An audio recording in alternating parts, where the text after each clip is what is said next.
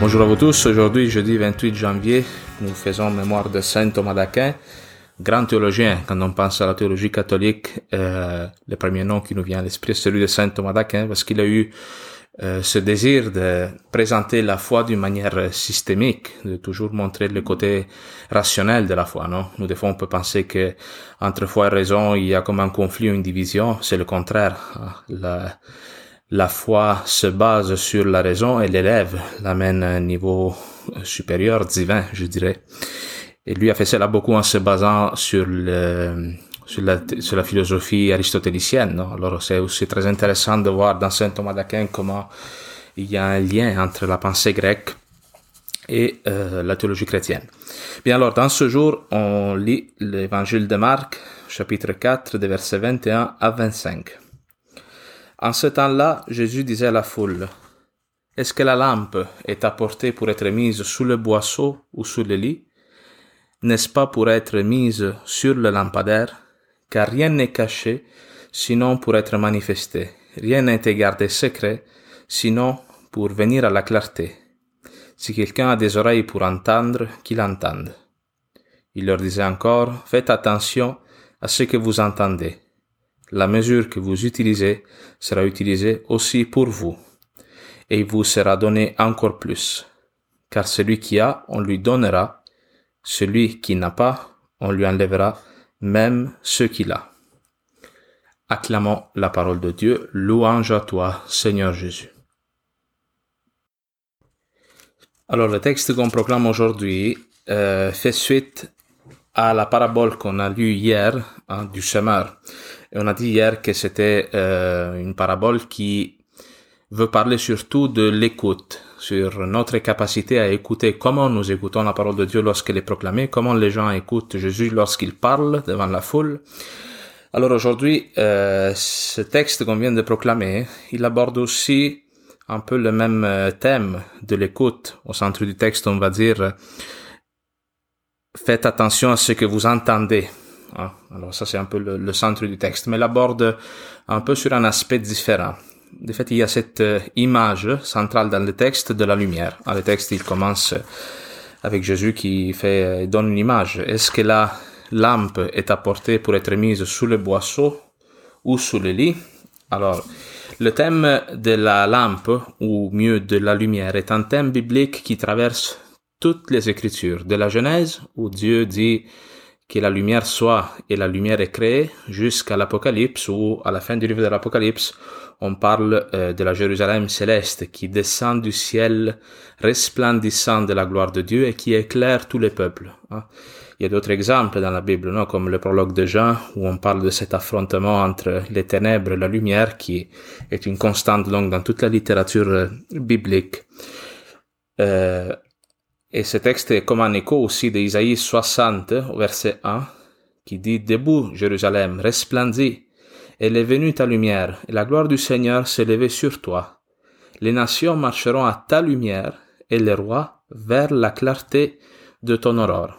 Autrement dit, ici dans ce texte, dans Isaïe 60, on parle après la destruction de Jérusalem, le peuple est parti en exil à cause des Babyloniens, et quand ils retournent, ils sont appelés euh, à reconstruire la ville de Jérusalem qui va devenir une lumière ici pour tous les peuples. Ça, c'est, prophétisé et euh, cette Jérusalem de laquelle on parle dans Isaïe 60 et qu'on va reprendre même, comme je viens de le dire tantôt, dans Apocalypse 21, est une image euh, de l'Église. De l'Église qui est une lumière pour les peuples, une lumière pour tout le monde. Hein. L'Église, dans les documents justement du Concile Vatican II, on va dire qu'est un peu comme une lumen gentium, lumière pour les, pour les nations. Alors, quelle est cette lumière de l'Église? L'Église ne brille pas, ne resplendit pas de sa propre lumière, mais l'Église brille, est une lumière pour les autres, éclaire le monde dans la mesure où elle se laisse éclairer par la lumière du Christ, par la lumière de la résurrection de Jésus. L'Église est une lumière pour le peuple dans la mesure où elle s'expose, se laisse illuminer, éclairer par la présence du Christ qui est au milieu d'elle. Ah, moi, je, reviens souvent dans ces émissions. L'Église, des fois, il y en a qui se scandalisent non, du fait que l'Église, des fois, il y a des, histoires euh, tristes, des, scandales, des, des choses qui nous surprennent, mais l'Église euh, n'est pas sainte à cause de sa propre sainteté. L'Église reçoit sa sainteté de Jésus-Christ. Hein. Et ça, ça s'applique à l'Église et ça s'applique aussi à nous personnellement. Alors cette lumière hein, qu'on allume, c'est euh, la foi qui est allumée en nous. Hein. C'est euh, la présence de l'Esprit Saint qui vient apporter une lumière nouvelle à notre vie, aux événements de la journée, à notre manière de parler, à tout, à tout, change tout. Et euh, ici est posé le problème. Qu'est-ce qu'on fait avec cette lumière quand on l'allume? Est-ce que c'est une lumière, par définition, hein, une lampe, quelque chose qui éclaire, sert à éclairer quelqu'un d'autre? Alors, prendre une lumière et la cacher, c'est un gaspillage, c'est inutile. Et ça, je pense que c'est une parole très, très euh, beaucoup d'actualité pour nous tous, parce que aujourd'hui, on veut toujours relier la foi à la dimension personnelle, à la dimension personnelle, privée. Hein? On dit euh, bon, toi tu as ta croyance, moi j'ai la mienne, alors tu la gardes pour toi. Euh, je suis très content que tu crois en Dieu, etc. Mais moi, viens pas m'en parler parce que sinon on va se s'entrechoquer, on se comprendra pas.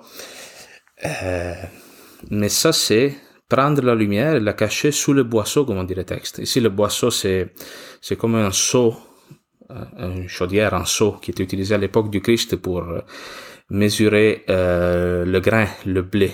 Hein. Alors, ce n'est pas fait pour cela. L'Église primitive, dès sa conception, dès son début, elle a senti ce besoin de partir en mission, de sortir, d'annoncer cette nouvelle aussi, parce que si vous y pensez, si tu prends une chandelle, un lampadaire, puis tu le mets sous un, sous un, sous le boisseau, hein, sous un seau, qu'est-ce qui va se passer? C'est qu'à un moment donné, il y aura plus d'oxygène et il va s'éteindre. Alors ça, c'est une manière euh, très subtile qu'utilise le monde aujourd'hui pour que la foi, tranquillement, s'éteigne dans le monde. C'est de la relier, de la cacher, de ne pas laisser qu'elle resplendisse, qu'elle brille devant tout le monde. Tranquillement, elle va s'éteindre de sa mort naturelle. Alors nous les chrétiens, nous avons ce, ce devoir-là qui nous est donné. Hein, la foi, c'est un privilège, mais implique aussi des devoirs un peu, non, que de la laisser resplendir, la mettre sur le lampadaire, parler de notre foi, avec respect pour les autres, bien sûr, en se croyant pas supérieur ou, comme on le dit, nous on resplendit euh, de la de la de la sainteté du Christ, pas de la nôtre. Nous avons, en tant que chrétiens catholiques, aucune raison de nous enorgueillir, parce que ce n'est rien qui dépend de nous. Hein. Nous, on a juste le pouvoir de dire oui ou non à l'action du Christ. Mais en même temps, s'il y a des choses qui sont changées dans nos vies par l'action du Christ, c'est notre devoir que d'en témoigner, que d'en témoigner, de le rendre public de le faire savoir aux autres.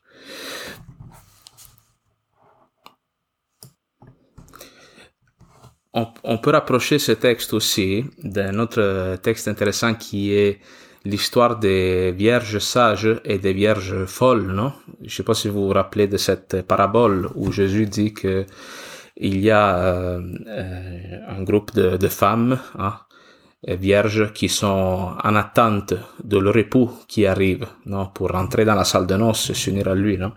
Sauf qu'on dit que cet époux, lui, est en train de tarder et la nuit arrive et ces vierges-là, ils doivent garder leur lampe allumée, non. Et on dit dans le texte qu'à un moment donné, il y en a certaines d'entre elles qui, comme viennent fatiguées d'attendre l'époux, elles laissent leur lampe s'éteindre. Et quand l'époux arrive, elles ne sont pas prêtes à le recevoir, elles ne rentrent pas au noces. Alors, euh, nous, notre âme, notre foi a toujours besoin d'être alimentée, d'être entretenue. Et euh, cette huile que nous, duquel on a besoin pour garder nos lampes allumées, c'est quoi? C'est la parole de Dieu.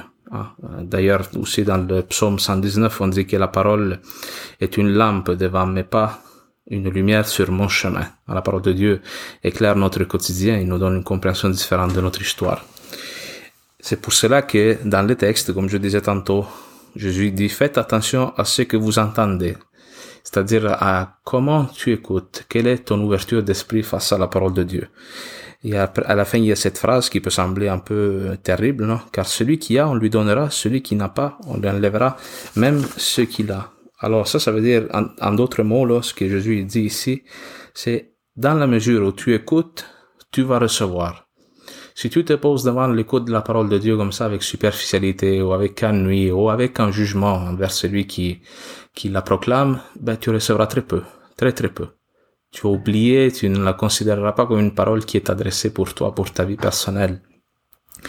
Mais si tu crois, non, si, si tu écoutes attentivement parce que tu crois que c'est une parole de vie qui a un pouvoir aussi sur tes péchés, sur tes, tes faiblesses, etc tu, tu, cette parole-là rentre en toi, va t'éclairer, va produire des, des, fruits de vie éternelle. Alors aujourd'hui, laissons vraiment le Seigneur nous éclairer. Euh, comme je disais hier, là, que l'écoute aussi de ce podcast, euh, ce contact prolongé avec la parole du, de Dieu, garde, nous garde vivants, garde notre foi allumée et qui, qui soit capable aussi d'attirer les autres, comme c'est écrit dans Isaïe 60.